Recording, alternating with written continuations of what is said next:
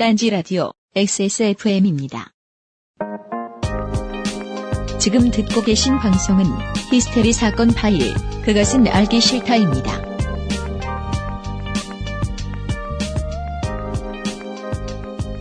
돌아왔습니다. 2부입니다. 일부러 했나요? 1부 잘 들으셨고요, 청취자 여러분들은. 네. 21세기 언론정보학 4월 한 달 동안 만나뵙겠습니다. 그렇고요. 2부 시간입니다. 저희들은 보통 이제 어떤 약속을 하고 지키지 않는 경우도 많습니다. 예를 들면 아직도 지금 e스포츠 문제를 못 다뤘잖아요. 네. 아, e스포츠. 네. 게임. 그리고 네. 그냥 스포츠 문제도 못 다루지 않았나요? 광주 FC 얘기 한번 했죠. 아니. UMC가 하고 싶다고 했던 스포츠 얘기. 아, 아직 못 다뤘죠. 예. 네. 그리고는 좀 늦게 약속을 지켜도 좀 늦게 지킵니다. 예. 뭐 딱히 부담감을 안 느끼고 합니다. 사실 그러니까 e스포츠가 아닌 그냥 보통 스포츠를 일스포츠라고 하는 거예요? 신인류 연대기를 할 때도 말이죠. 디스포츠. 잘렸다. 왜 요즘 사람 취급을 해줘? 개그가 저 모양이신데. 일스포츠가 무겁대서. 스포츠예요.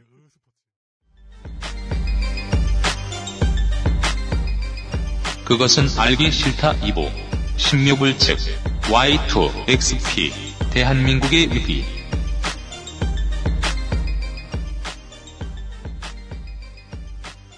신인류 연대기를 하기 전에도 저희들은 아마 방송에서 공고를 했었는지 모르겠습니다만은 거의 한 6개월 전부터 이런 거 하자라고 얘기만 했다가 네. 오늘날 갑자기 하게 됐던 거거든요. 네. 저희는 사상 최초로 약속을 바로 지키는 모습을 보여드립니다. 깜짝 놀랐어요, 저도. 네, 지난주에 73회에 알려드렸던 언젠가는 하겠다던 윈도우즈 XP와 우리들의 이야기 한 주 만에 약속시켰습니다. 예, 정말 대단하네요. 네, 이것은 다 우리에게 시간과 물뚝이 있기에 가능한 네. 개가입니다. 한 가지 코멘트하자면 네. 공식 명칭은 네. 윈도우즈가 아니고 그냥 윈도우 XP. 예, 윈도우 XP입니다. 그게 한국말 표기의 기준에 그런 것도 있나요? 복수형 S는 표기하지 않는다? 이건 한국말 법칙하고 관계없이 그냥 윈도우 마이크로소프트에서 표를 그렇게 정한 거죠. 한 글자라도 빼면 아무래도 마케팅이 쉬워서 그러지 않을까요? 그럼 딴지에서도 정해주죠. 마이크로소프트의 이름을 마이크로프트 이렇게 그냥 작고 부드러운 그럼 되지 뭐. 네, 이런 IT 문제를 소개해 주시기 위해서 이분이 우연치 않게 너무 식상한 얘기일 것 같아서 여러분들 듣기 싫어하시겠지만 예. 이분이 우연치 않게 정치부장이심과 동시에 IT 부장이십니다. 그리고 정치부에서는 얼마 전에 네. 이 안철수 의원 까는 글을 쓰셨다가 네. 근래에 아주 큰 고초를 겪고 계신. 근데 저는 네. 그러니까 노조 관련 옛날 네. 발언 가지고 네. 하신 거였잖아요. 네. 근데 그 발언을 변희재 씨가 비난하고 있는 건 전 이해가 안 되는데요. 거기다 멘션도 했더만. 네. 봤어. 변희재 씨는 원래 노조 되게 싫어했잖아요. 네. 그래서 그 얘기를 쌍수를 들고 환영하질 못할 망정. 네. 왜 그러지? 노조는 친노 종북이라고 간주를 하겠죠. 네. 그쪽에선. 네. 네. 노조 편을 줘줬다가 변희재와 한 편이 되신. 그래서 최근에 큰 고초를 겪고 계신 근고초왕. 가만히 있어. 원래는 근초고왕 아니에요? 아, 누가 아니래요? 근래에 고초를 겪으니까 근초고왕이. 근래에 고초를 겪은 사람 중에 근고초왕. 제일 많은 고초를 겪고 계신. 네. 네. 헷갈린다. 나도 헷갈린다. 갑자기 헷갈린다. 그러니까. 근고초왕 물뚝심송 IT 부장님이십니다. 아유, 반갑습니다. 네. 근데 생각보다는 제 예상보다는 고초가 좀 덜해서. 아, 그래요? 예, 좀 은근히 실망하는 중이에요. 안철수 의원의 지지세가 떨어졌나봐요. 슬프다. 안철수 의원 지지자들이 약간 점잖아요. 아, 그래요? 예, 그 기존에 이렇게 비교하면 또 화낼 텐데. 아니던데. 아니, 그래서 개별만 놓고 보면 안 되는 거예요. 개인을 보는 건 소용이 없고 예. 전체적으로 봤을 때 비율로 보면 약간 차이가 납니다. 근데 어차피 비율은 똑같아요. 큰 네. 그림상 원래 신흥 강자를 반기는 사람들은 기존 정치에 그나마 좀 멀리 떨어져 계시던 유권자들이 많거든요. 그렇죠. 예. 예. 약간 다른 거죠. 이제 성격이. 이것도 이제 악플을 하나 둘 먹던 이용이 알아볼 바는 아니에요. 큰 고초를 겪어봐야 아실 수 있는 거지. 그것도 한 두세 번 겪어봐요. 네. 예. 그렇습니다. 근데 정치부장하고 IT부장을 겸직하는 것에 대해서 뭐라고 하시는 분들 계신데. 네. 우리 대통령께서도 통일준비위원장 겸직하고 계시잖아요. 심지어 꽃 중에 꽃도 겸직하고 계세요. 네. 거기다 저 공대 출신 아닙니까? 우리 대통령 공대 출신이에요 지금. 아 맞아. 맞습니다. 아 공대 대통령 최초의 공대 대통령 아니에요? 아, 맞다. 진짜 그렇다고 봐야죠. 아 IT 대한민국 전기공학과였죠? 전자공학과였나? 모르겠습니다. 기억이 안 나요. 예. 서강대 동문 여러분 제보 바랍니다. 딴지라디오 SSFM입니다. 안녕하세요. 딴지마켓 조립 PC 판매 책임자 이경식입니다. 정말 정직하게 장사하자. 아니 정확히는 정직하게 장사할 수밖에 없습니다. 다 알아보시는데 말이죠. 은하계에서 가장 정직하고 가장 AS가 믿을만한 조립 PC 전문 업체 011-892-5568 전화 주십시오. 제가 직접 받습니다. 감사합니다. 예. 그래서 오늘은 무슨 얘기를 해야 되는 거죠? 네. 오늘은요. 예. 오늘은 원래 윈도우즈 XP와 네. 윈도우. 예. 저는 영문명. 그냥 윈도우라고 할까요? 윈도우. 예. 옛날에는 한글 윈도우. 이렇게 사자성어로 썼었어요. 그건 마치 이렇게 그 한글 맥도날드 간판이 처음 생겼을 때 맥도날드? 이렇게 읽었던 거하고 좀 비슷한 느낌. 아, 근데 맥도날드도 지금 맥도날드가 공식 표기 아닌가요? 네. 맥다널드 이렇게 읽으면 안 돼요. 윈도우 뭐 XP. 일본식으로 마쿠도나로도 이렇게 읽던가. 윈도우 XP가 사라지면서 우리 생활에 어떤 변화가 생길 것인가. 물론 나 개인이 윈도우 XP를 쓰고 있었으면 나 개인이 그냥 OS를 새로 사고 OS를 새로 까는 변화가 있을 텐데요. 그 정도 변화면 저희들은 방송하지 않았을 것이므로. 이게 지금 웃기지 않습니까? 이게 윈도우 XP가 나오던 시점에 만약에 이 방송을 한다. 네. 그러면은 윈도우 XP가 방금 나온 지 1년 정도 됐는데 네. 윈도우 2.0이 없는 우리는 이런 얘기하고 있는 거잖아요. 시기적으로 봤을 때. 맞습니다. 그러니까 굉장히 특이한 현상인 거죠. 이게. 네. 대한민국 비정상이에요. 네. 굉장히 비정상이에요. 이 IT 코리아는 네. 왠지 오랜 시간 동안 도로가 개발된 이후로 맨홀 뚜껑은 철을 썼으니까 네. 계속 철을 써야지? 아, 철 아닌가? 뭐 황동인가? 하여간 그런 게 개발된 지 수천 년이 지났지만 제일 믿을 만한 건 그거야. 그러니까 그 재료를 써야지? 라고 생각하는 듯한 느낌을 줍니다. 네. 그래서 우리가 당장 윈XP가 없는 우리의 삶이 어떻게 변할 것인가를 이야기하고 싶지만 물뚝심송 IT 부장님은 보통 얘기를 그런 식으로 안 꺼내시죠. 네. 야, 정말 징그럽다. 제가 대학 갔을 때 나온 거 아니에요? 결국 뭐 다시 돌아온 거죠. 예. 뭔 소리야? 내가 대학 갔을 때 나왔어. 정확하게. 아니구나! 내가 대학 갔을 땐 윈도우 98이 나왔구나! 98, 그땐. XP가 발표된 게 정확하게 2001년 10월 25일입니다. 아, 고등학교 때구나? 2001년. 2000년에 윈, ME가 망하고. 예. 네. 아, 그랬구나. 새로 들어오면서 뭐, 밀레니엄 해가지고, ME. 네, 밀레니엄 에디션. 예. 근데, 2001년 10월 달에 나온 OS가, 서비스팩 1, 2, 3 해가지고, 이제 서비스팩 3까지 나왔죠. 그렇죠. 네. 1, 2는 이미 전에 끝났어요. 서비스팩 3의 기술 지원 중단이 2014년 4월 8일로 고정되었습니다. 네. 와, 즉 그러면 14년 쓴 거죠? 14년. 다음 주 75회에는 네. 윈도우즈 XP 서비스팩 중단 기념 방송입니다. 뭐 그렇게 되겠네요. 네. 애도를 표하겠습니다. 네. 근데 이제 이 방송을 준비하면서 제가 했던 생각은 일단 신인류 연대기 때 생각이 많이 났어요. 우리가 이 IT의 기술에 관련된 얘기를 또 해야 되는가? 누구에겐 악몽. 예. 그때 뭐 어떤 분도 뭐 일부 덕후 분들께서는 굉장히 누군가에겐 오르가즘. 예. 네. 굉장히 열광적인. 네. 아니 이런 메이저 매체에서 이런 주제를 막 이런 네. 분들이 계셨죠. 아 진짜 맞아요 그게. 네. 그 주제를 다뤄주는 그런 매체가 너무 없었던 거예요. 네. 그나마 옛날에는 무슨 뭐 마이크로소프트 뭐 이런 잡지라도 있었어요. 맞아요. 예, 그 잡지 많이 팔렸습니다. 예. 옛날에 잡지 예. 얼마나 많이 팔렸습니까? PC 맞아. 관련된 거. PC 매거진 뭐 이런 잡지도 있었고. 되게 예. 많았어요. 책방에 막 그랬는데. 미국에도 뭐 예. 마이트지 같은 거 수입해가지고 막 보는 친구들도 있었고. 근데 자랑했잖아요. 나 저 14살 때 PC 월드 학생 기자. 예. PC 월드 맞아. 예. 네. 뭐 헬로 PC 뭐 이런 것도 있었고. 맞아요. 예. 다 없어졌잖아요 지금. 네. 제대로 팔리고 있는 이 PC 관련 뭐 IT 기술 관련 잡지도 별로 없고. 네. 그거 다 없어졌나요? 그만둔 거? 몇 개는 이제 명맥을 잇고 있는 것 같은데 예전 같은 그 위세가 없는 거죠. 예전에는 그 벤치마크 자료 같은 것도 네. 매달 막 전문 블로그가 없어가지고 네. 그런 잡지에 다 의존해야 했지요. 맞아요. 그 잡지에 글 쓰는 사람들이 대부분 덕후가 돼서 이제 지금 블로그질 하고 있어요. 네. 그러다 보니까 이런 얘기를 다뤄주는 거를 굉장히 고마워하시는 분들도 계시지만 네. 무슨 알아듣지도 못할 얘기를 이렇게 몇 주에 걸쳐서 하고 있냐. 네. 그때 그런 항의를 들은 게 가슴 아팠던 기억도 좀 있어가지고 네. 약간 망설망설하다가 네.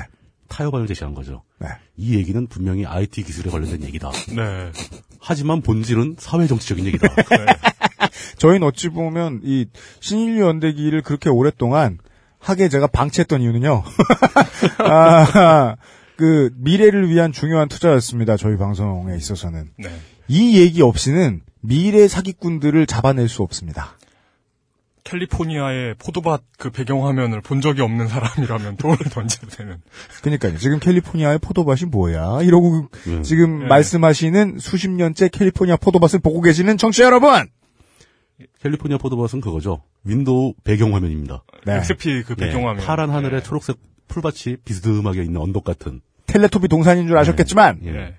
그 캘리포니아에 있는 실제 지형입니다. 네. 지금은 거의 완전히 포도밭이 돼가지고 네. 누리끼리 하더라고요. 네. 네. 근데 이 XP에 대한 얘기를 시작하려면 역시 XP가 과연 어떤 흐름 속에서 존재하는 네. 소프트웨어 제품인가. 네. 이게 언제 나온 건지, 또 왜 네. 지금 없어지는지, 네. 이게 최신품인지 아니면 구닥다리인지 네. 뭐 이런 걸 좀 알아야 이 XP가 없어짐으로써 우리 사회에 끼치는 영향이 이해가 될 수 있다는 거죠. 물론 다 들어보셔도 이런 의문은 풀리지 않으실 겁니다. 아, 물론 그렇죠. 그게 우리나라하고 뭔 상관인데. 그게 우리나라하고 뭔 상관인데 지금. 도대체 이게. 저도 이 상황이 잘 이해가 안 갑니다. 이게 얼마나 네. 우리가 뭘 크게 잘못해왔다는 거죠. 일부와 마찬가지로 네. 결론부터 말씀드리겠습니다. 우린 개 좆됐습니다.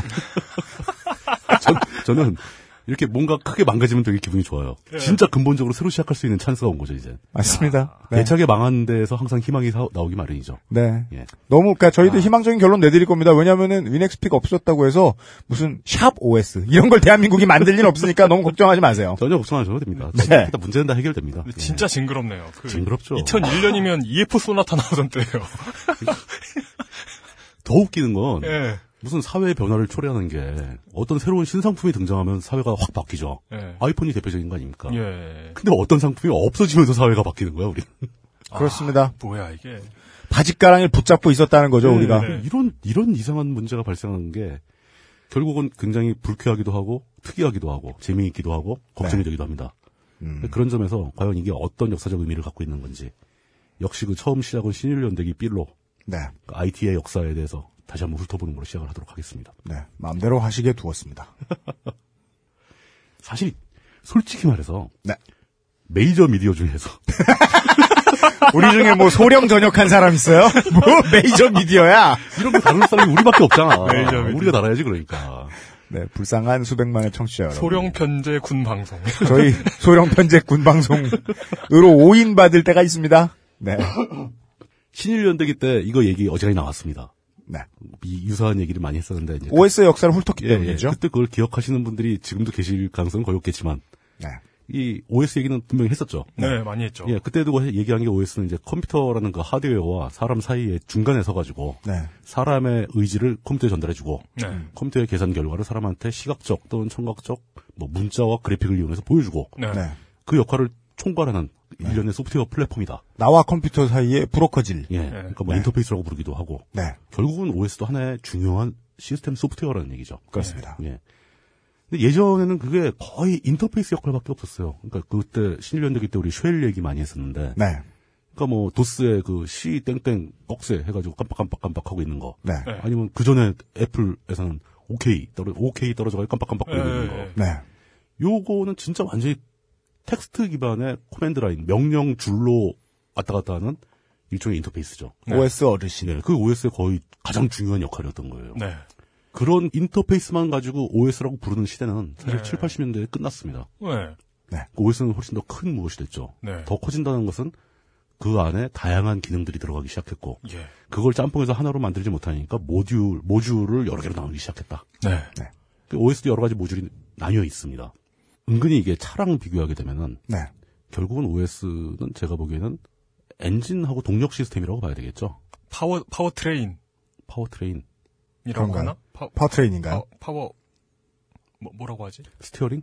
미리 미리 그 양해 바랍니다. 저희는 차를 몰라요. 차를 잘 몰라요. 예. 네. 근데 실제로 유저들이 흔히 생각하는 OS의 개념은 눈앞에 드러나 있고 뭐가 어떻게 되는지를 알려주고 뭐가 어떻게 되는지를 조정할 수 있게 해주므로 실제로는 대시보드 앞에 있는 그렇죠 그렇게 봐야죠. 예, 센터페시아를 OS처럼 생각하시겠죠. 근데 그 센터페시아가 즉 인터페이스라는 얘기죠. 네. 그렇지만 사실 이 센터페시아 뒤에는 엔진도 있고 동력 계통이 있고 그렇습니다. 클러치도 있고 뭐 기어도 있고 오토매틱 기어도 있고. 네. 네.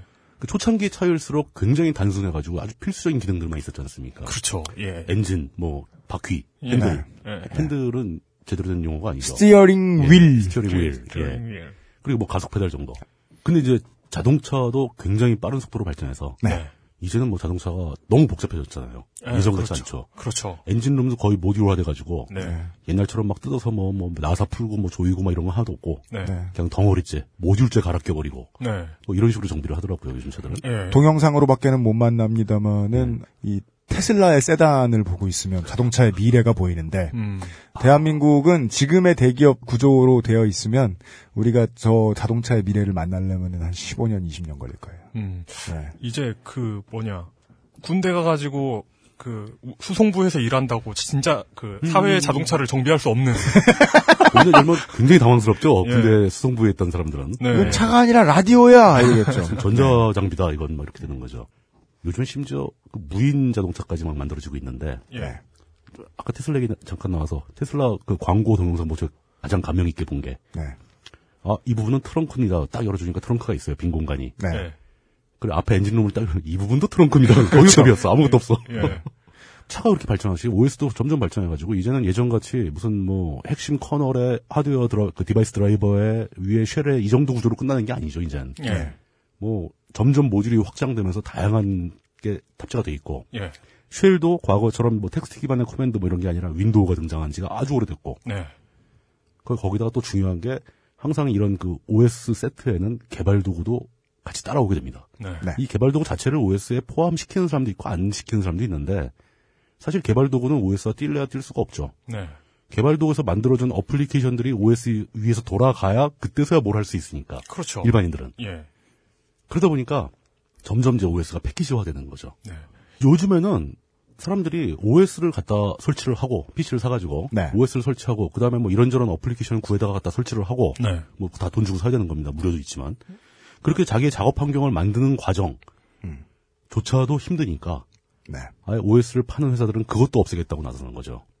쉽게 말해서 그겁니다. 이 아이폰도 하나의 컴퓨터죠. 아이폰 사면은 여기다가 앱을 까는 건 대부분 게임이나 뭐 이런 추가적인 앱만 깔지. 네. 완전히 그 박스에서 딱 나온 그 신품 아이폰을 가지고도 우리가 원하는 일은 어지간히 다 할 수 있습니다. 네. 전화 걸고 사진 찍고 날짜 보고 뭐 검색하고 다 할 수 있잖아요. 네. 지도 보고 메모하고 네. 그런 앱들이 OS에는 원래는 포함이 안 되는 거였는데 네. 하나의 패키지화돼서 네. 하나의 상품처럼 나가고 있지 않습니까? 네.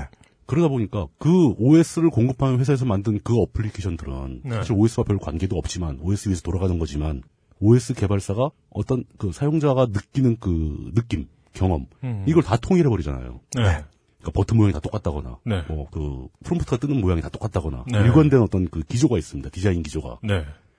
그러니까 이제는 OS가 성능이 좋네, OS가 쓰기 편하네 뭐 이런 얘기는 다 들어가 버리고 네. 이 전체 어플리케이션까지 포함된 모든 풀세트에 그 풀세트를 사용하면서 사람이 느끼는 경험이 제일 중요해진다는 거죠. 네. 사용자 입장에서의 OS의 개념이 극도로 넓어지고 있습니다. 굉장히 넓어졌죠. 네. 네.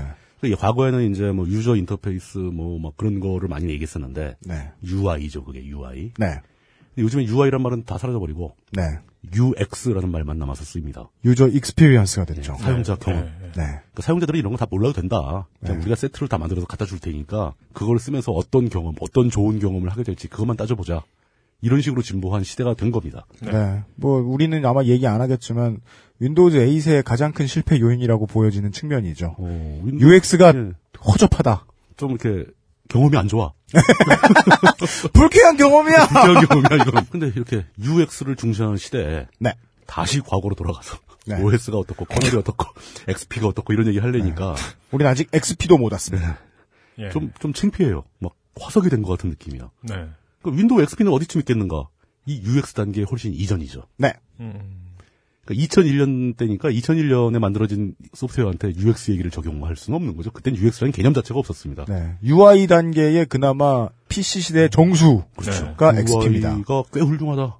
네. 사실 XP의 UI는 윈도우 98이나 그 이전 버전에 비해서 네. 그렇게 크게 바뀐 건 없어요. 네. 거의 비슷합니다. 색깔이 크게 바뀌었죠.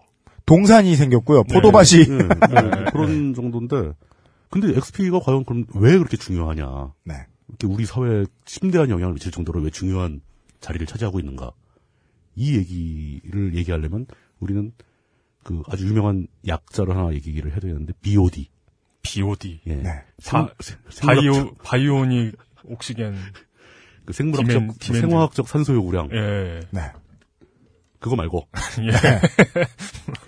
블루스크린 오브 데스. 아. 그렇습니다. 네. 죽음의 블루스크린. 예. 이 IT 업계에서 데스 붙는 단어는 언제나 작고 부드러운 죽음입니다. 네. 언제나 마이크로소프트가 붙어 있습니다. 99%. 네. 예. 마이크로소프트가 이 짓을 되게 많이 했고. 네. 그 거기다가 이거를 데스라고 안 부르는 경우도 있어요. 네. 똑같은 BOD인데 블루스크린 오브 둠. 심판. 네, 둠이라고 심판이 나. 끝났어. 심판의 블루스크린. 네. 주님이 거두어 가신 거. 아, 근데 그건 중요해요. MS는 우리의 삶을 심판했죠. 네. 지들의 버그로 인해서. 네. 이거 진짜 요즘에 그 스마트폰 같은 것만 위주로 사용하시는 그 사용자분들은 이 느낌을 이해를 못하실 겁니다. 진짜 하룻밤 꼴딱 새가지고 뭔가 원대한 작업을 마무리하는 단계에서 데스 세이브 버튼을 딱 누르려고 하는데 갑자기 파란 화면이 떠요. 진짜 90년대생들은 잘 모르겠다. 네. 잘 모르죠. 네. 네. 앨범 작업할 때 그런 거 당하면 음악 작업 같은 거, 네. 또 뭐 영상 편집 같은 거 다 블루스크린 뜨면은 그래서 예전날에는 아예 영상 작업은 윈도우에서 할 엄두를 못 냈어요. 맞습니다. 예, 그 블루스크린 때문에. 네. 네. 결국 이 블루스크린 근데 이거 윈도우 8에도 있는 거 아세요? 그죠. 예. 저는 자주 봐요. 나와요, 거기? 대신, 앞에 표정 같은 게 좀 뜨고요. 에잇을 안 써가지고. 저기 있잖아요. 콜론에다가 괄호를 치면은, 네. 웃는 얼굴 이모티콘이잖아요. 예. 네. 괄호를 반대 괄호를 치면은, 찡그린, 웃는 얼굴 이모티콘이 되죠. 네. 윈도우 8 블루스크린은 그게 포함이 되어 있어요. 예. 지가 뭘 잘했다고 인상했습니다. 네. XP는, 네. 자, 현실적으로, 그러니까 이 블루스크린의 등장 빈도수를 획기적으로 낮춘 첫 제품이었습니다. 맞습니다. 네, 네, 맞아요. 그랬기 때문에, 옛날 얘기를 아시는 분들한테나 말씀을 드릴 수 있겠죠. 예. 그랬기 때문에 그제서야 사람들은 도스에서 완전히 손을 뗄 수 있었습니다. 떼고, 네. 뭐 컴퓨터 관리하는 거 자기가 직접 막 만지지 않고, 네. 이제서야, 윈도우한테 맡겨도 좀 할만하겠다. 네. 네가 알아서 해봐라. 이렇게 좀 마음, 신경을 끊고, 또 그리고 대규모로 윈도우 XP를 구매해서 쓰기 시작하고, 네. 일반 개인적인 사용자들이 아닌 관공서라든가 군대라든가 좀 의미가 있는 그런 걸 흔히 이제 업계용의 미션 크리티컬한 그 업무에 필요한 PC들을 윈도우 XP를 도입하기 시작한 거죠. 근데 이게 되게 웃깁니다. 그러니까 윈도우가 처음 등장한 건 굉장히 일찍이거든요. 1985년도에 첫 번째 버전의 윈도우가 MS에 등장합니다. 네. 물론 그 이전에 애플에 있었고 그와 비슷한 시기에 유닉스 버전에서도 엑스윈도우가 있었고 이 윈도우의 최초 기원은 팔로알토에 연구소를 두고 있던 제록스에서 만든 복사기의 컨트롤 패널에 있었죠. 네. 이런 역사를 쭉 봤을 때 거의 70, 80년대 초반부터 개발되어던 윈도우가 어떻게 2001년 버전에 나와서 쓸만하게 됐다라고 할 수 있었는지 참 돌이켜보면 어이가 없는 거죠. 그 오래된 유저들은 이제야 처음으로 빡치실 거예요. 그게 불합리한 일이었군! 당연히 불합리하죠. 어떤 제품도 나온 지 20년이 넘도록 안정화를 못 시킨다는 것은 시장에서 버렸어야 되는 겁니다, 이건. 네. 근데 MS는 그걸 밀고 나갔죠. 그게 참 성공했죠. 엄청난 저력입니다, 생각해보면. 그러니까 그때의 경험이 지금까지도 레드오션의 최강자라는 꼬리표를 만들어준 것 같아요. 그러니까 기술력이 아닌 그 이외의 방법으로 시장을 지배한 대단한 MS죠. 네. 네. 양념 삼아서, 윈도우 역사 또 해드리겠습니다. 본인이 머쓱하시죠. 세상 모든 양념이 맛있는 건 아닙니다. 예. 85년도에 최초의 윈도우가 등장합니다. 이 최초의 윈도우는 윈도우 1.0입니다. 네. 이거 간단하게 이런 건 해줘야죠, 당연히. 네. 상식 삼아서. 그러니까 이런 거, 이 연도 같은 것까지 기억을 못 하더라도. 대략 언제쯤에부터 이렇게 됐다. 사회의 흐름을 거꾸로 추억해보는 건. 그만하셨대요. 괜히 머쓱하니까. 정치 여러분, 화장실 다녀오세요. 미안해서 그래, 미안해서. 네. 딴지라디오, XSFM입니다.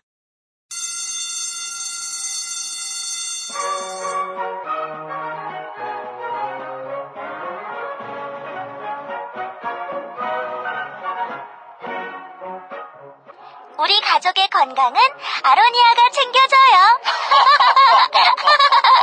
100% 폴란드산 아로니아 열매 농축 과즙, 평산네이처 아로니아 진. 보다 자세한 사항은 딴지마켓에서 확인하실 수 있습니다. 당시 이제 최초의 윈도우 1.0은 XT 기종, 그러니까 초창기 8086이 탑재된 XT 기종에서 가능이 됐고요. 이게 그냥 도스 기반의 껍데기만 그림이 나오는. 그렇죠. 도스에서 윈도우 윈하고 실행해줘야. 윈하고 엔터 치면. 네. 그냥 멍한 배경 화면에. 네. 회색 배경 화면에. 네. 윈도우 한 개 떨렁 뜹니다. 네. 뭐 그런 시스템이었는데, 저도 1.0 화면은 본 적이 없어요. 저는 인터넷 찾아보잖아요. 그러면은 윈도우 1.01인가? 그 버전이 자바스크립트로 시뮬레이터가 구현된 게 있어요. 네, 그러니까 나중에 이거 역사적인 의미로 한번 제가 그 스크린샷을 찾아본다거나 시뮬레이터를 돌려본다거나 한 적은 있는데 실제로 제가 가진 PC XT에 윈도우 1.0을 깔아본 적이 없다. 아, 네이티브로 깔아본 적이 없다. 그 맥킨토시 1세대에 포함됐던 그 OS랑 비교해 보면 정말 쓰레기 아니에요? 쓰레기일 뿐더러 1.0은 나오자마자 그 애플사의 강력한 항의에 직면하게 됩니다. 뭐요? 그러니까 이 윈도우의 대부분의 기능이 그 맥 OS에 있는 기능을 그대로 베꼈다. 아, 그림과 창을 쓰는 유저 인터페이스는 원래 우리 거다. 우리 거다. 그건 지금의 느낌하고 비슷한데요. 저 게스포 공면 모서리 가지고 소송되는 듯한. 뭐 그 항상 그렇게 됩니다. 근데 이게 이제 2년 지나서 87년 가면서 윈도우 2.0으로 업그레이드가 되면서 그때 애플하고 협상을 해요. 그러니까 그 협상이 성사가 됩니다. 뭐 어떤 거래가 있었는지 내부적으로 정확하게 알지 못하겠어요. 그러면서 1.0에서 만들어놓고 탑재를 못했던 기능들, 그게 2.0엔 대거 들어오죠. 야, 창 정도는 띄우게 해주라. 그러니까 뭐 클릭 정도는 할 수 있어야지. 뭐 이런 거. 그리고 윈도우 이렇게 타이틀바 잡아서 이렇게 움직이고 막 이러는 것, 그 정도는 할 수 있게 해줘야지. 뭐 이런 커서가 거. 화살표 아니면 뭘 넣냐? 그런 것도 안 봐주냐? 애플과 협상을 했군요. 그렇게 그 협상이 성공하면서 2.0이 등장을 하고 약간 그 퍼지기 시작하죠. 또 2.0의 역사적인 의미는 최초로 한글 버전이 나온 게 2.0부터입니다. 2.1에서 나옵니다. 한글 버전이. 근데 이거는 우리는 거의 못 느끼는데 이제는 뭐 다국 언어 지원은 기본이잖아요. 모든 소프트웨어가. 그렇죠. 뭐 맥도 그렇고. 근데 물론 이제 지금도 뭐 어디 희귀한 문자 세트나 이런 건 잘 지원을 못 하는데 전 세계를 상대로 다국어가 동시에 지원되는 OS 패키지를 만든다는 게 쉬운 일은 아니에요. 물론입니다. 이게 기술력하고 관계없이 비용과 시간이 굉장히 많이 소모되죠. 그죠. 그 다양한 언어체계, 심지어 아랍어는 쓰는 방향도 오른쪽에서 왼쪽으로 쓰잖아요. 그 화면 구성이 다 달라져야 되고 인터페이스가 바뀌어야 됩니다. 인터페이스가 확 바뀌어야 됩니다. 그런 걸 다 만든다는 건 힘든 일이죠. 근데 이때 87년도에 이미 한글 버전이 나왔다는 것은 MS는 당시부터 굉장히 전 세계를 상대로 한 마케팅에 관심이 많았다는 얘기예요. 다 잡아먹어야지라는 블루프린트를 가지고 있었다. 그렇죠. 90년도에 들어가면 이제 윈도우 3.0이 등장합니다. 3.0의 특징은 최초로 좀 그럴싸한 멀티태스킹이 구현되기 시작했다. 최초로 그럴싸했다. 이게 뭐 저런 같이 중립적이지 못한 단어를 갖다 대고 그래라고 말씀하실 분하고 대화하기 힘들어요. 이거 그냥 전 에뮬레이터로밖에 못 접해봤지만. 그래요? 3.0 안 써봤어요? 아니. 그 전 버전. 1.0, 2.0 이런 걸 에뮬레이터로밖에 접해보지 않았지만. 멀티태스킹이 사실 아니죠. 아니에요. 그냥 아닙니다. 그러니까 윈도우가 여러 개 뜨는데 앞에 나와 있는 윈도우 한 개만 작동되고 뒤에 건 그냥 가만히 있는 거예요. 그 윈도우 초창기 버전 같은 경우는 너무 티나게 뒤에 게 안 되고 있다는 게 너무 티나게. 근데 이제 그게 3.0에서 왜 그게 좀 그럴싸한 멀티태스킹 된다고 얘기를 했냐면은 그때 이제 슬슬 386 CPU가 등장하면서 얘들이 그 기능을 갖기 시작한 거예요. 그걸 지원하니까. 윈도우 OS가 소프트웨어가 아무리 잘해봐야 하드웨어가 지원을 안 해주면 의미가 없잖아요. 근데 하드웨어가 발전을 하고 거기에 발맞춰 나갔다. 그래서 이제 좀 윈도우스러운 윈도우가 나온 게 처음으로 3.0이 나왔고 3.0도 문제가 너무 많아가지고 바로 3.1로 올라갑니다.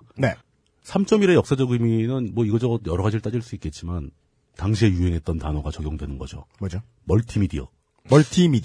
이 얘기 요즘 왜 안 하나 몰라. 이젠 너무 흔하니까. 멀티미디어 전화기. 사운드 블래스터 같은 사운드 카드 있잖아요. 사운드 카드 드라이브가 제공되고 사운드를 관리할 수 있는 최초의 윈도우가 3.1이었습니다. 그전에는 사운드 카드가 없었어요. 그전에도 사운드 카드는 있었는데 관리하는 방식이 윈도우에서 디바이스 드라이버도 없고 윈도우에서 소리를 낼 수가 없었어요.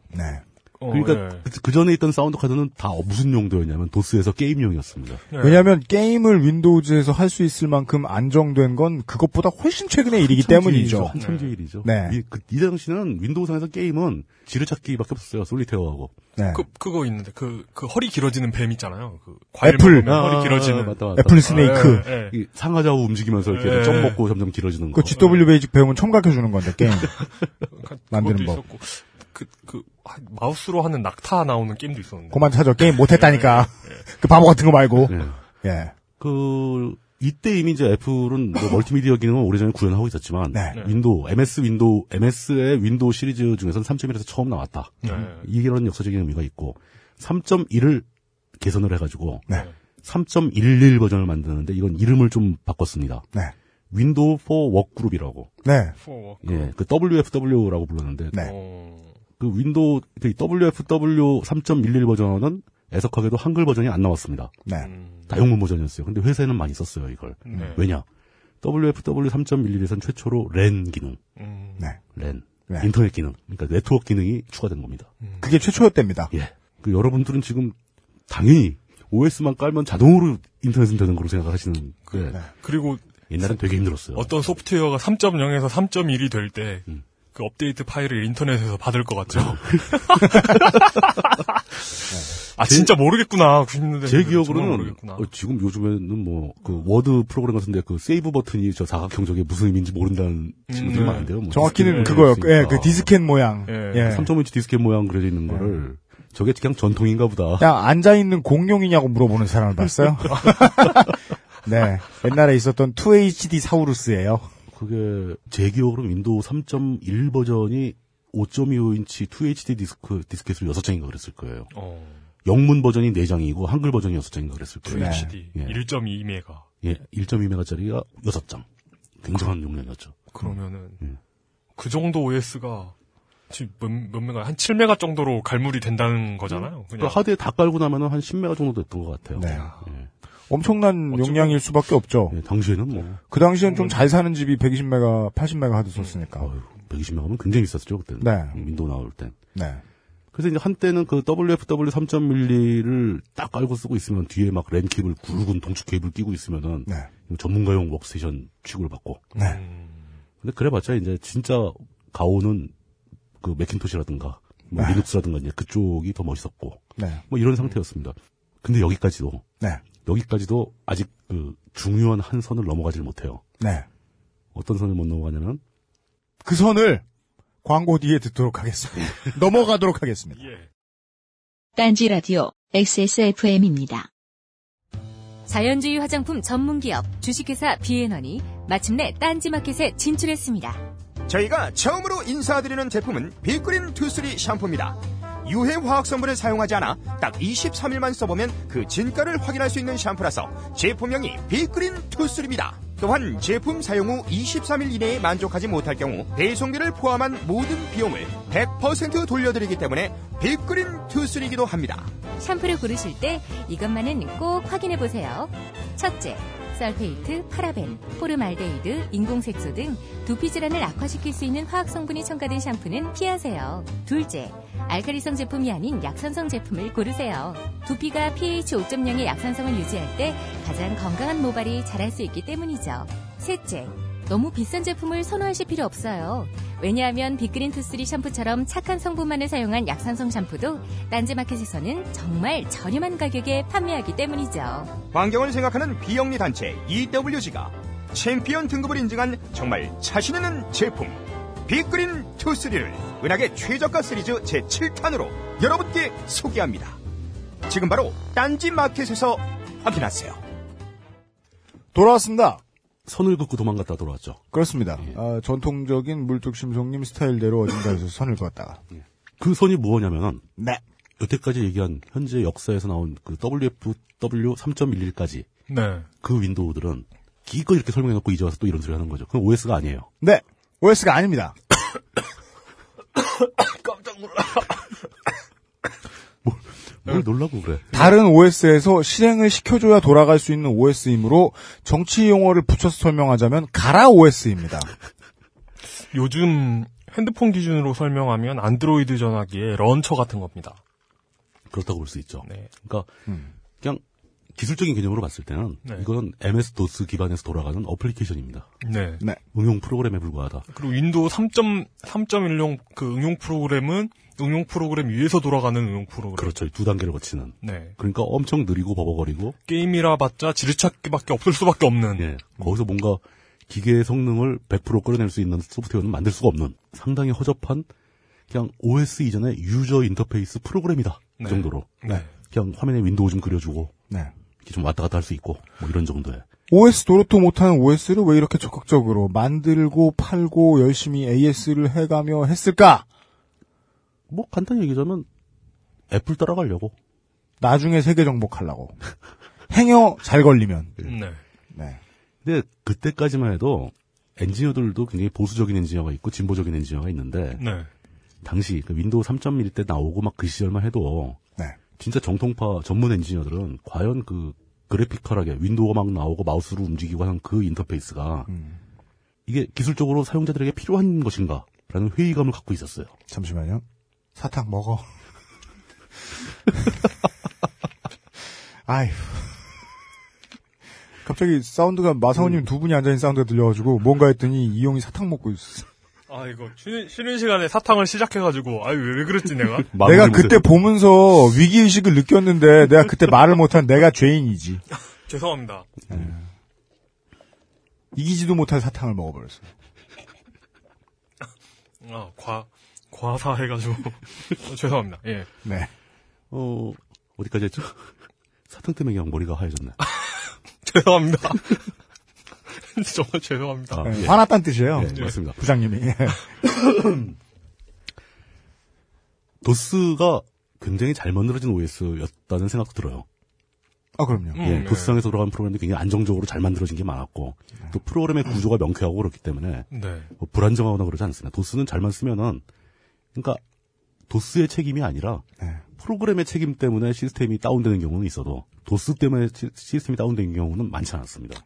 도스는 윈도우에 비해 너무나 직관적이었기 네. 때문이고 그리고 전문가들은 오랫동안 전문가로 살았기 때문에 그렇죠. 이 고생을 해가면서 굳이 왜 다 그림으로 도배를 해야 하느냐. 너무 오류가 많고 앞으로도 그럴 것 같다. 또 다르게 얘기하면 그 당시 도스는 해주는 게 없었다고도 볼 수 있죠. 그렇죠. 하는 게 없으니까 문제도 없는 네. 거죠. 예. 그러나 프로그래머들이 보기에는 모든 걸 다 했다. 할 수 있는 건 다 했다. 그러니까 네. 거기에 이제 안주한 보수적인 엔지니어들은 도스면 충분하지 뭐 다른 걸 자꾸 하느냐. 네. 그리고 업무용 프로그램에 그 윈도우가 왜 필요하냐. 네. 화면에 텍스트로 다 메뉴가 뜨고 네. 뭐 심지어 터치스크린까지 가동될 수 있고 네. 충분히 다 하는데 뭐하러 거기다 번쩍거리고 뭐 색깔 막 컬러풀한 그 윈도우가 정신만 살아나지 거기서 뭘 하겠느냐. 네. 라고 보수적으로 생각을 했지만 포도밭이 무슨 소용이냐? 예. 신성한 CPU를 왜 이런데 괴롭히냐? 그렇죠. 이런. 예. 예. 낭비다. 예. 자원의 낭비다. 뭐 이렇게 하는 사람도 있었지만 그러나 대세는 슬금슬금 윈도우 쪽으로 나갔고 예. 그 선봉에 애플의 그 맥킨토시 컴퓨터가 서 있었고 예. 사람들은 점점점 그 매력에 빠져들어가고 있었기 때문에 예. MS도 살금살금 간을 보면서 윈도우를 만들지 않을 수가 없었던 거죠. 예. 그러면서 도스를 버리지 못하고 계속 그 도스에 탑재된 윈도우를 개발하고 있었던 겁니다. 네. 어떻게 보면 굉장한 낭비였죠.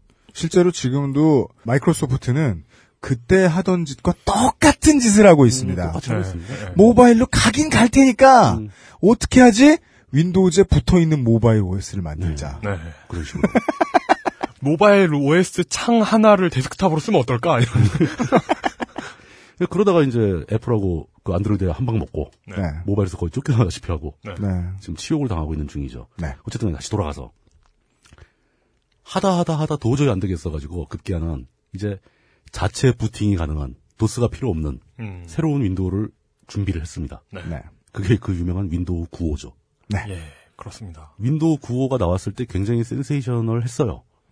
사람들이 다 열광했고 네. 그리고 특히 이제 그 지금은 이제 앱 등이라고 부르지만 당시에도 애플 바가 있었습니다. 네. 애플 바들은 항상 마이크로소프트 제품을 쓰는 사람을 격려를 하죠. 네, 네. 그죠. 그 MS 제품을 쓰는 사람들은 그 애플 쓰는 사람들을 덕후라고 부르고, 얘들은 일반적이지 않다. 우리는 일반적이다. 그리고 네. 당시만 해도 애플이 다 망해가고 있었기 때문에 그렇죠. 애플도 버벅거리고 있었고. 그 당시에 앱 등이들은 진짜 뭔가 그 뭐라고 해야 되지? 진짜 어떤 병신성이 있었어요. 예. 그러지 마. 욕 먹는다. 욕 먹어 진짜. 아 그런가? 네. 예. 더 보자 어떻게 되나. 예. 네. 9호가 처음 발매됐을 때 그 광경이 예. 지금 아이폰 신제품 나왔을 때 앞에서 줄 서서 사는 것처럼 네. 엄청난 사람이 줄을 서가지고 막 밤새고 그걸 사고 막 그랬었어요. 근데 문제는 MS가 윈도우 9호로 가서 그나마 OS처럼 만든 32비트용 OS 체계로 만든 9호가 네. 기술적으로 한계가 있었다는 거죠. 이 커널을 잘못 만들었어. 네. 네. 그래서 윈도우 3.1 시절부터 슬슬 이제 사람들한테 알려져서 악명을 떨치기 시작하던 그 BOD, 네. 블루스크린이 네. 9호에서 전성기를 맞게 됩니다. 네. 어마어마한 위력으로 전 세계를 깜짝 놀래키죠. 툭한 티 나옵니다. 네. 네. 뭐 짤방도 많이 나왔어요. 무슨 연구소 같은데 PC가 한 50대가 쫙 깔려있는데 네. 똑같은 모니터가 50개가 깔려있는 거죠. 모든 스크린에 다 블루스크린이 떠있는. 네. 우리가 보던 그 블루스크린 짤방들의 거의 효시예요, 효시. 예. 그게 그냥 기능이죠.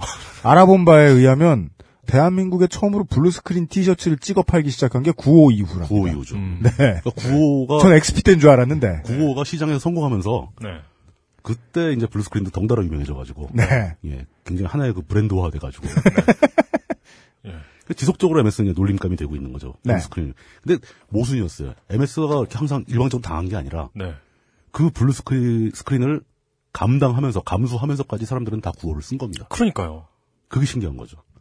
그리고 심지어는 특정 기기를 연결하면 예. 그 블루스크린이 띄는 경우가 그러니까 드라이버 새로 연결하면 주변 기기 하나 연결할 때가 굉장히 그 가슴 떨리는 순간이었잖아요. 예. 아 맞아요. 연결하면 맞아요. 조마조마하다고요. 그리고 드라이버를 설치하면 그게 어떻게 될지 모르겠고 네.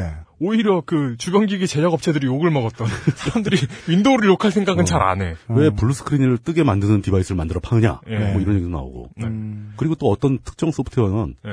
그 소프트웨어가 굉장히 좋은 건데도 불구하고 네. 특정한 작업을 시키면 블루스크린이 떠요. 네, 맞아요. 그 재현 가능한 에러였잖아요. 네. 네. 뭐 이런 것도 있었고. 그리고 그 98대인가? 그 빌 게이츠가 직접 시연하다가 블루스크린 뜬 게 있었죠. 유명한 네. 사건이었죠. 예. 그 윈도우 98을 전 세계에 처음 보여준 데서 네. 블루스크린이 떴어요. 그때부터 답답했던 것 같아요. 이게 실제로 소비자 잘못은 아닌데 네. OS가 잘못할 리가 없다. 네. 그러니까 OS에 예, OS에 못 맞춘 이 하드웨어나 이 소프트웨어가 잘못됐다! 라면서 자꾸 공격하는. 네. 아니면 어쩌면 내가 뭘 잘못했을 수도 있다. 네. 사용을 잘못했다. 뭐 이런 것도 있고요. 성경을 똑바로 해석하지 못했나 보다. 네. 아, 갑자기 걱정이 되는데, 이 블루스크린을 하나도 못 본 분들이 지금 우리 얘기를 따라올 수 있을까요? 아, 아시죠. 아무리 그래도, 근데 최소한 그거와 가장 비슷한 느낌을 주는 메시지를 요즘 사람들이 아직도 많이 볼 수 있는 게 그거잖아요. 404 not found. 아. 그 정도는 아실 거 아닙니까? 요즘은 404겠구나. 근데 404 나파운드보다 더 블루스크린이 끔찍하죠. 아, 그건 당연하죠. 404는 백하면 돌아올 수 있잖아. 44는 지우면 되죠. 네. 근데 블루스크린은 별 수 없어요. 기계를 껐다 켜는 수밖에 없습니다. 껐다 켜도 네. 켜질이라는 보장이 없어.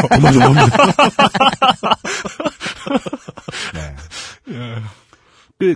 그때 9호의 블루스크린이 이제 막 그 종횡무진으로 막 난동을 부리면서 예. 사람들은 이걸 어떻게 할 거냐라고 요구를 했죠. 예. 그냥 무조건 적응하진 않았어요. 항의했죠. 그 시절에는 윈도우 9598은 윈도우를 하도 다시 많이 깔아가지고 그 CD키도 다 외웠던 것 같아요. 예. CD키 뭐 20자리를 다 외워가지고 그냥 따라락 치고 막 그랬던 것 같은데 하여간 마이크로소프트는 9호 사용자들한테 우리가 새로운 버전의 윈도우를 만들고 있는데 네.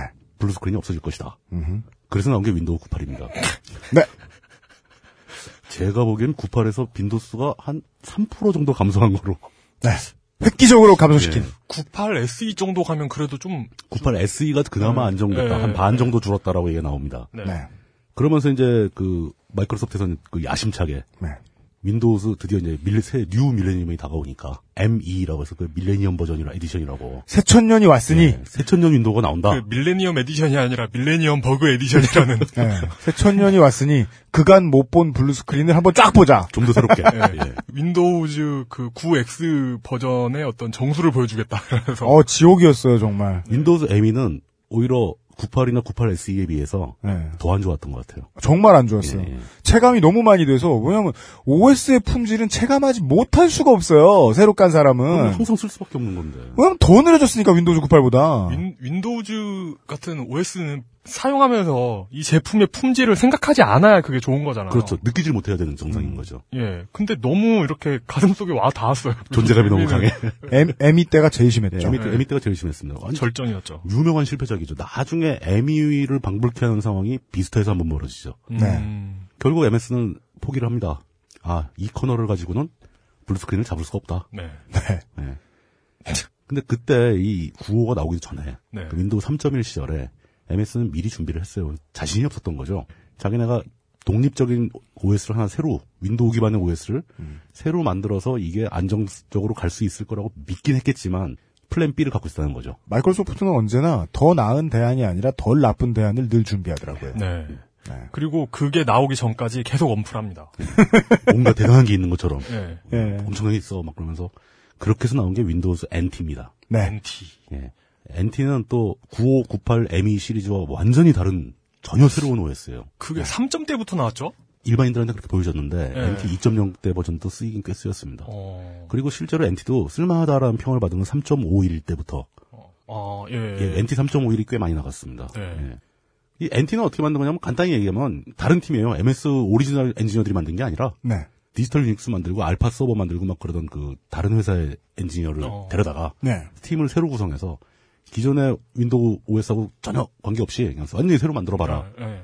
대신에 기존의 OS에서 만든 프로그램들이 상당히 거기서 작동이 돼야 된다. 새로 만들 때 호환성은 있는 새로 만들어라. 네. 그 사람들이 그 말을 기존의 제품들을 일부는 가동이 됐어요 NT에서. 네. 네. 그 그 완전히 윈도우 기반에서 새로 만들어진 이런 건 이제 라이브러리만 공유하면 되니까 네. 가동이 되는데 네.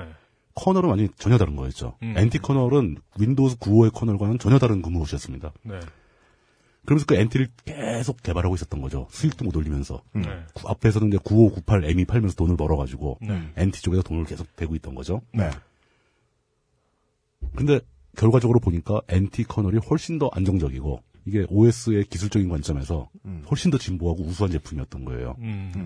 그러면서 ME를 마지막으로 학을 띄고 네. 이쪽 커널은 버려버립니다. 네.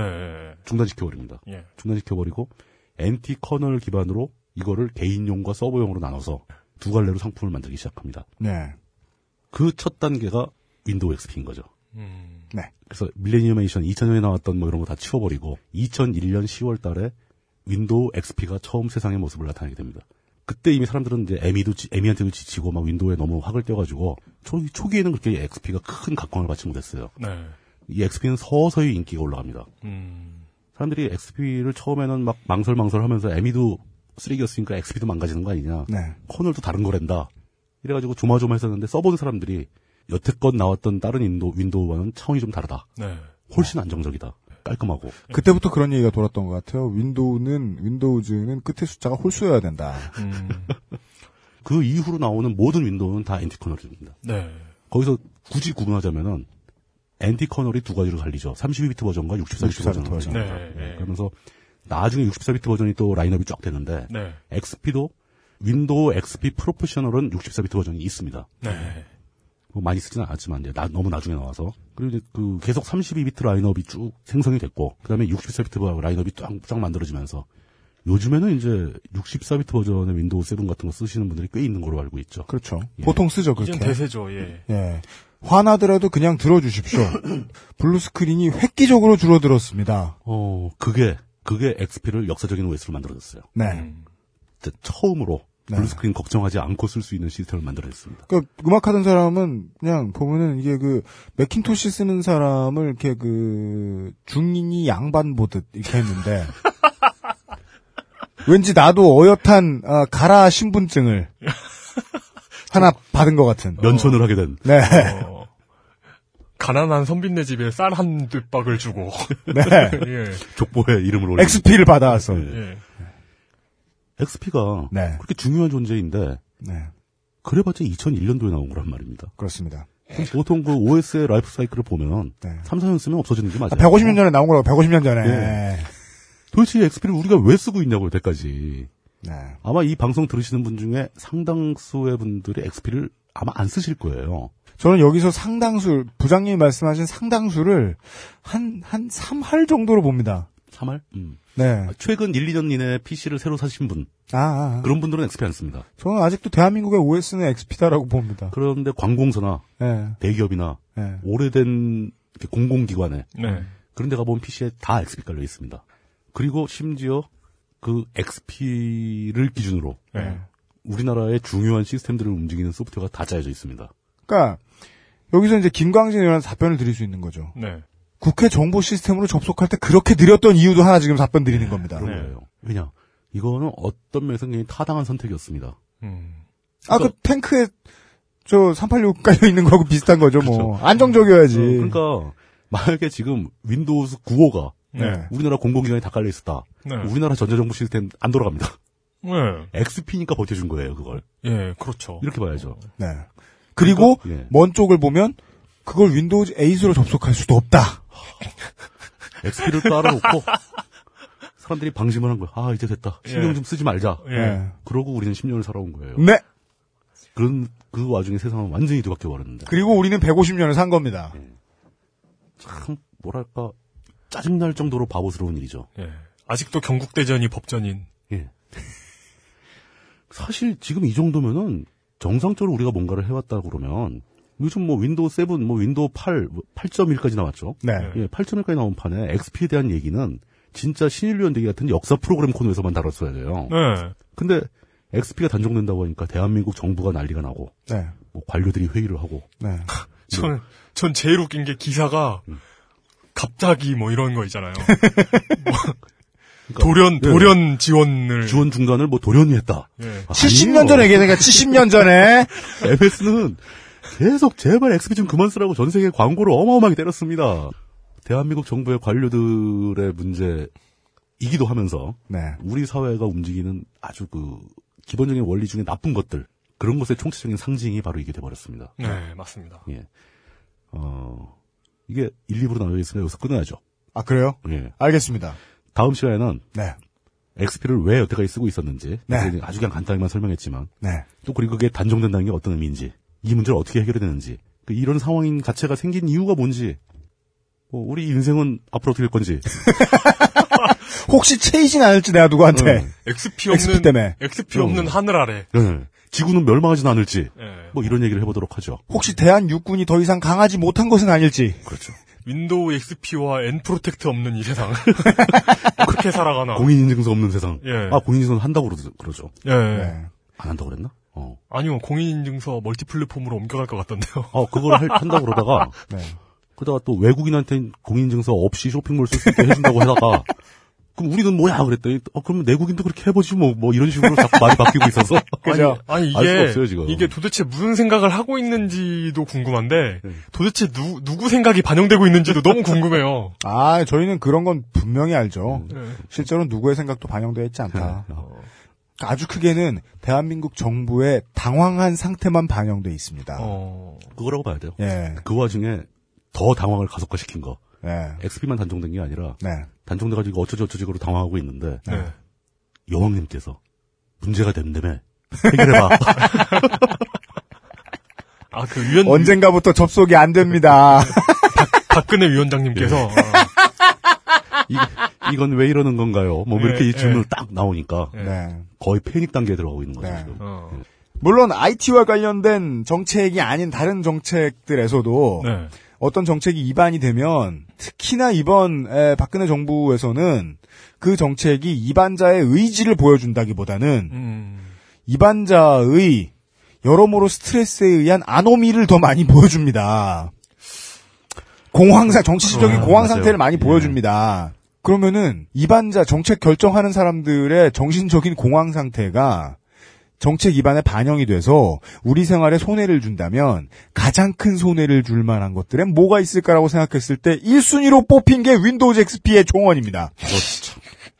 이것과 관련된 일들입니다. 대표적인 케이스예요. 네. 이걸로 진짜 많은 걸 알 수가 있어요. 네. 우리 사회가 갖고 있는 아주 숨겨져 있는 본질을 깨달을 수 있어요. 예. 네. 다른 팟캐스트들도 참고하셔야 됩니다. 그래서 이런 방송을 많이 마련하시려고 하시겠지만 이런 방송은 시간과 물뚝이 없는 이상 불가능에 가깝다. 그냥 물뚝이라고 하면 두 가지가 포함되지 않나요? 뭐요? 시간과 물뚝이 그냥 물뚝이. 아 시간을 그냥, 포함한 개념이에요? 예, 물뚝이. 예. 아 정치부장님은 어떠한 일정한 코스모스시군요. 예, 그렇습니다. 네. 시공간 개념이시죠? 알겠습니다. 예. 예, 물뚝심송 IT 부장님께서 네. 예, 지방선거 국면 직전까지 윈도우즈 XP로 인해 좋게 된 우리들의 사연을 이야기해 주시겠습니다. 예, 감사합니다. 네, 수고하셨습니다. 예. 딴지라디오 XSFM입니다. 뱃살들이 출렁인다 젖살들은 흘러내려. 남자들아 명심해라. 배 나오면 끝이다. 바리류이까 바리류이까. 배 나온 아저씨도 바리류이까 바리류이까. 젖혀진 종닭들도. 잠시만요. 우리 오빠 바디뷰 입고 가실게요.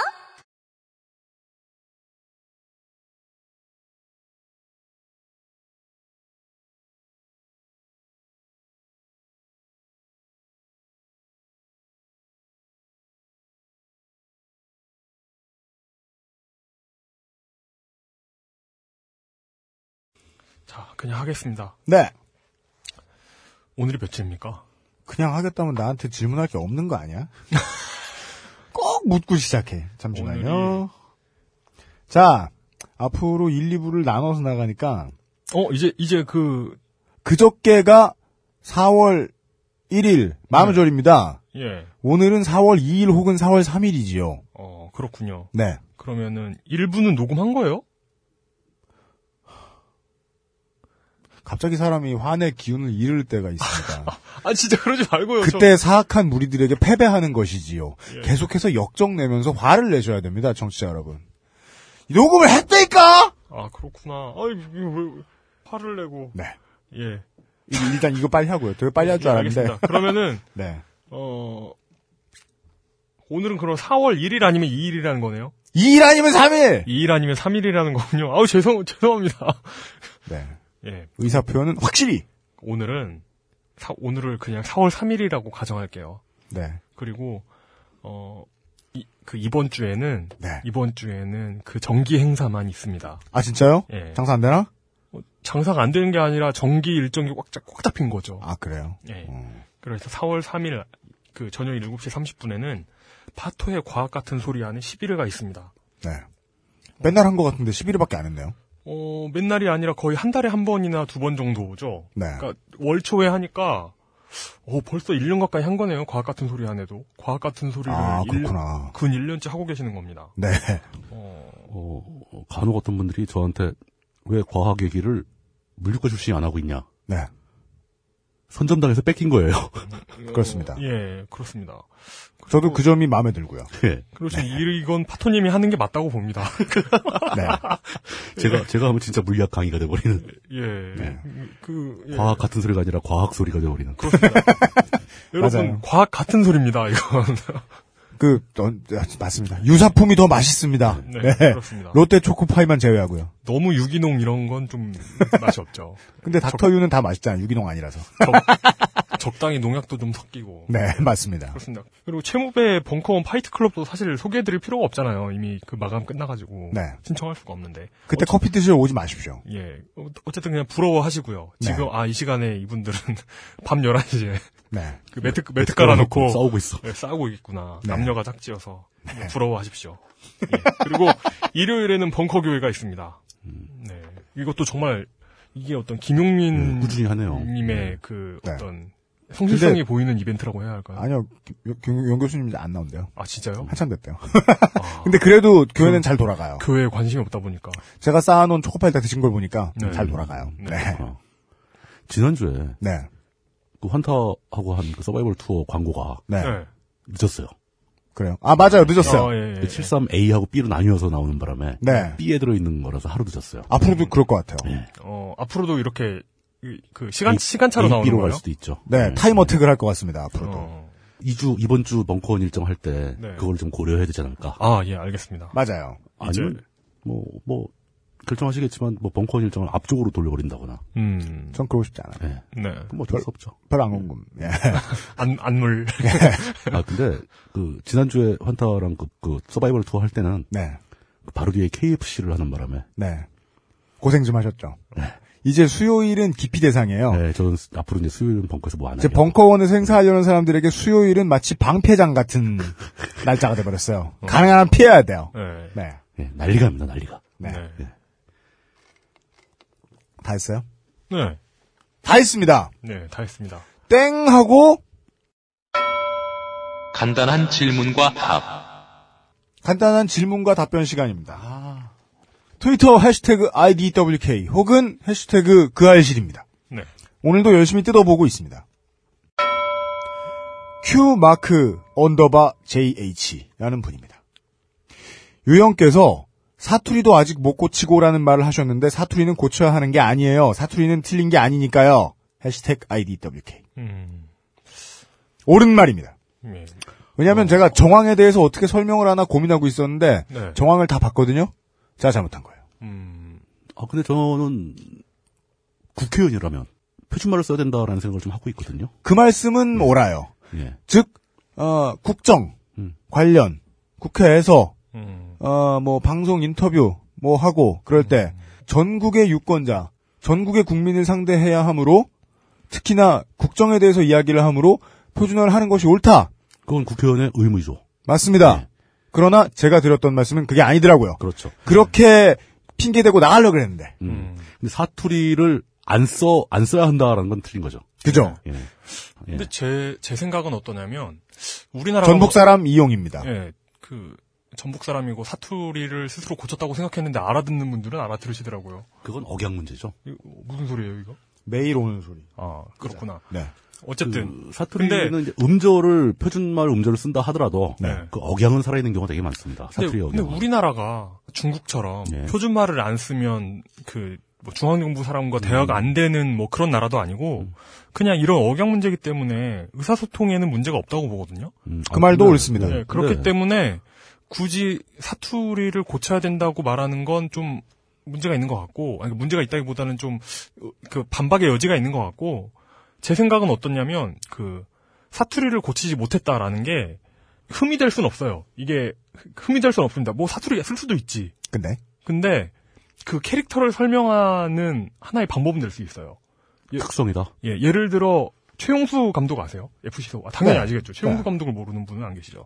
그분이 안양 LG 시절부터 서울 경기 지역에 지금 몇 년째 살고 있는 겁니까? 뭐 몇십 년째 살고 있는데 아직도 네이티브 경상도 사투리를 쓰시거든요. 네. 이런 건 어떤 그 캐릭터를 설명하는 일종의 방법은 될 수 있을 것 같아요. 저는 사투리에 관련해서는 네. 뭐 물론 맞는 얘기고 그래서 네. 제가 사투리에 생각하는 얘기를 하게 되면은 예. 이건 영어나만 간의 지역 문제에 대한 또 얘기를 번지기 때문에 거기까지 안 넘어가는 선에서 예. 네. 거기는 그냥 제가 안 가는 걸로. 네. 예. 안 넘어가는 선에서. 사투리는 자기가 하고 싶으면 하고 사적인 공간에서 얼마든지 쓸 수 있다. 네. 하지만 최소한 국회의원급이라면은 네. 공식적인 자리에서는 사투리를 안 쓸 필요가 있다. 네. 그렇지만 억양까지 없애려고 노력하는 건 너무 가혹하다. 네. 이 정도로 정리하겠습니다. 저는. 맞습니다. 돌고 돌아 제 자폭으로 다시 넘어옵니다. 제가 말씀드렸던 게 틀렸고 이분이 지적하셨던 부분이 정확했던 이유는 제 문장은 이거였기 때문입니다. 사투리도 못 고쳤는데 장가를 갔다. 그건 좀 뭐로 봐도 내가 잘못했지. 예, 정치적으로 옳지 않다. 그러네. 네, 또 생각해 보니까 그러네. 네, 이상 뭐 답변이 참 어렵게 나오네요. 네, 본적만 경북에 있는 서울에서 태어난 나쁜 프로듀서 아저씨의 변이었습니다. 아, 한마디만 더 하자면 네. 저는 가끔 영패주의자라는 이제 오해를 받는데 영패주의자. 네. 예, 저는 경상도에 딱 1년 살아봤고, 근데 곰곰이 생각해 보니까 제가 영남 지역과 관련이 있는 것은 네. 제 성씨의 본관이 함양이라서. 네. 아주 먼 우리의 선조들은 함양, 경상도 출신이구나. 네. 그렇게 치면 저도 본관은 경상북도 성주예요. 저 영덕에 딱 한 번밖에 안 가봤어요. 4일 동안. 개 먹은 기억밖에 없어요. 네. 그러니까 이제 말이 안 된다는 얘기죠. 네. 뭐 그런 것까지 따지고 나가면 말이 안 되죠. 이거 어떻게 읽어야 돼? 달리엇? 그분, 달리엇. 이용이 지금 헉 하는데, 네. 얘긴 잠시 후에 하죠. 예. 법사위 국회의원에 비해 예결위 국회의원은 공무원같이 존재감 없이 임기를 보낼 것 같은데 이 짐작이 맞나요? 이 사람들이 재선에 도전했을 때는 어떤 식으로 싸우나요? 첫 번째 질문에 답하면 두 번째 질문이 바로 답이 나올 것 같습니다. 그거랑도 연관지어서 저 지적도 있었던 것 같아요. 이건 댓글에서 나온 거고. 국회의원들이 가장 선호하는 위원회가 법사위원회다라는 식으로 제가 표현을 했던 것 같습니다. 네. 선호하지는 않죠. 법사위가 뭐 인기 있는 위원회는 아닙니다. 가장 권력이 있고 가장 중요한 일을 하고 가장 많은 일을 하지만 네. 선호하지는 않습니다. 네. 대신 이제 법사위 소속 의원들이 첨예하게 대립을 하고 있고 네. 가장 일을 많이 하는 거죠. 가장 중요한 기관이라고 볼 수 있죠. 입법 과정에서는. 네. 그런 문제가 하나 지적된 게 있어 해명을 드리고 그걸 선호한다는 표현은 제가 틀린 겁니다. 네. 그리고 이제 그 예결위와 법사위의 차이점을 물어보시는 분에 대한 답변을 하려면 먼저 이 내용을 해야 될 것 같아요. 위원회 구성을 한 다음에 네. 그게 임기 내내 4년 동안 그대로 유지되는 게 아닙니다. 임기가 딱 2년이에요. 네, 이 설명이 네. 다 있었어야 돼요. 네, 2년 지나면은 상임위원회가 다시 구성이 됩니다. 그걸 의무적으로 바꿀 필요는 있는 뭐 그대로 하는 사람도 있고 바꾸는 사람도 있고 할 재조정이 있다는 거죠. 네. 그리고 예결위에 속한 의원들이 네. 뭐 이렇게 주목을 못 받거나 이런 거 절대 아닙니다. 거기도 어마어마한 싸움이 벌어지는 곳이라서 네. 네. 어떻게 보면 돈 문제 싸움이 제일 더 심각하죠. 네. 그리고 모든 국가의 정책은 돈 기준으로 움직이기 때문에 네. 예결위가 더 정치적인 곳입니다. 국회 내에서의 주목도로 따지면 법사위보다 조금 높습니다. 높죠. 돈이니까요. 네. 그리고 의원이 50명이나 되는데 네. 그 사람들과도 처절하게 싸우죠. 그러니까 중요한 국가 정책이 시행됐다 하더라도 네. 거기 예산을 안 줘버리면은 네. 법적으로는 이걸 하게 돼 있지만 돈이 없으니까 못하는 상황이 온다는 거죠. 네. 그러니까 법사위에서 싸우는 것보다 예결위 싸움이 더 현실적이고 더 치열한 겁니다. 그렇게. 네. 그러니까 정치적으로 주목도 많이 받습니다. 뭐지 대우나 사업 뭐 예산 원래대로 추진해놓고 예결위에서 뭐 예산이 1억 원 나왔다. 그렇죠. 그럼 뭐 다 올스톱 되는 거죠. 뭐. 예. 네. 그러니까 예결위라고 해서 조용하게 임기를 보낸다 이렇게 생각하시는 건 좀 아닌 것 같고요. 네. 예결위도 충분히 중요하고 시끄럽고 지목도도 높습니다. 네. 따라서 재선 때는 어떻게 하느냐는 걱정도 안 하셔도 되겠습니다. 그 저거 있잖아요. 재선 때 지역구 내려가서 네. 제가 예결위에서 네. 우리 동네에 예산을 얼마를 끌어왔는지 아십니까? 뭐 이거 한마디면 게임 끝납니다. 그러시면 네. 된답니다. 예. 아 다시 묻죠. 이분이 어떤 분이라고요? 이분이요? 네. 예, 저와 그냥 뵌 적이 있는 분입니다. 다른 설명해줬잖아요. 전 연기자님 나한테. 이 사람이 어떤 사람이다. 아 이거 이 질문을 해주신 트위터의 이 유저분이 어떤 분이다. 저는 모르는 분인데. 그 한국 그 스몰토크 관련 커뮤니티에서 굉장히 유명한 분이. 스몰토크가 무엇인지에 대한 십자 설명하세요. 그 이거 물뚱님이 하셔야 더 적합한 것 같아요. 스몰토크는 프로그래밍 언어 중에서 인공지능 기반으로 시작된 굉장히 특이한 네. 언어이고 우리나라에도 스몰토크를 좋아하시는 분들의 커뮤니티가 있습니다. 네. 거기서 두각을 나타내시는 분이라고. 네. 그 정도면 실제로 권위자입니다. 네. 네. 이런 분도 정치에 대해서 궁금하신 게 있을 때는 우리한테 물어보시면 답할 수 있는 게 있어요. 예. 네. 한 가지 부탁이라면 네. 스몰토크 문제는 물어보지 마셨으면 좋겠습니다. 권위자래잖아요. 대답 못합니다. 네. 근데 물어보셔도 돼요. 대답을 안 할 때. 안 하면 되죠. 네. 정치 덕후와 예. 이공계 권위자의 접점. 히스테리 사건 파일 그것은 알기 싫다. 4월 첫째 주 시간이었습니다. 이런 방송이 더 있어야죠. 아외로워 이용과 물뚝심송 정치부장 UMC 프로듀서였습니다. 다음 주에 다시 뵙겠습니다. 딴지라디오 XSFM입니다. I, D, W, K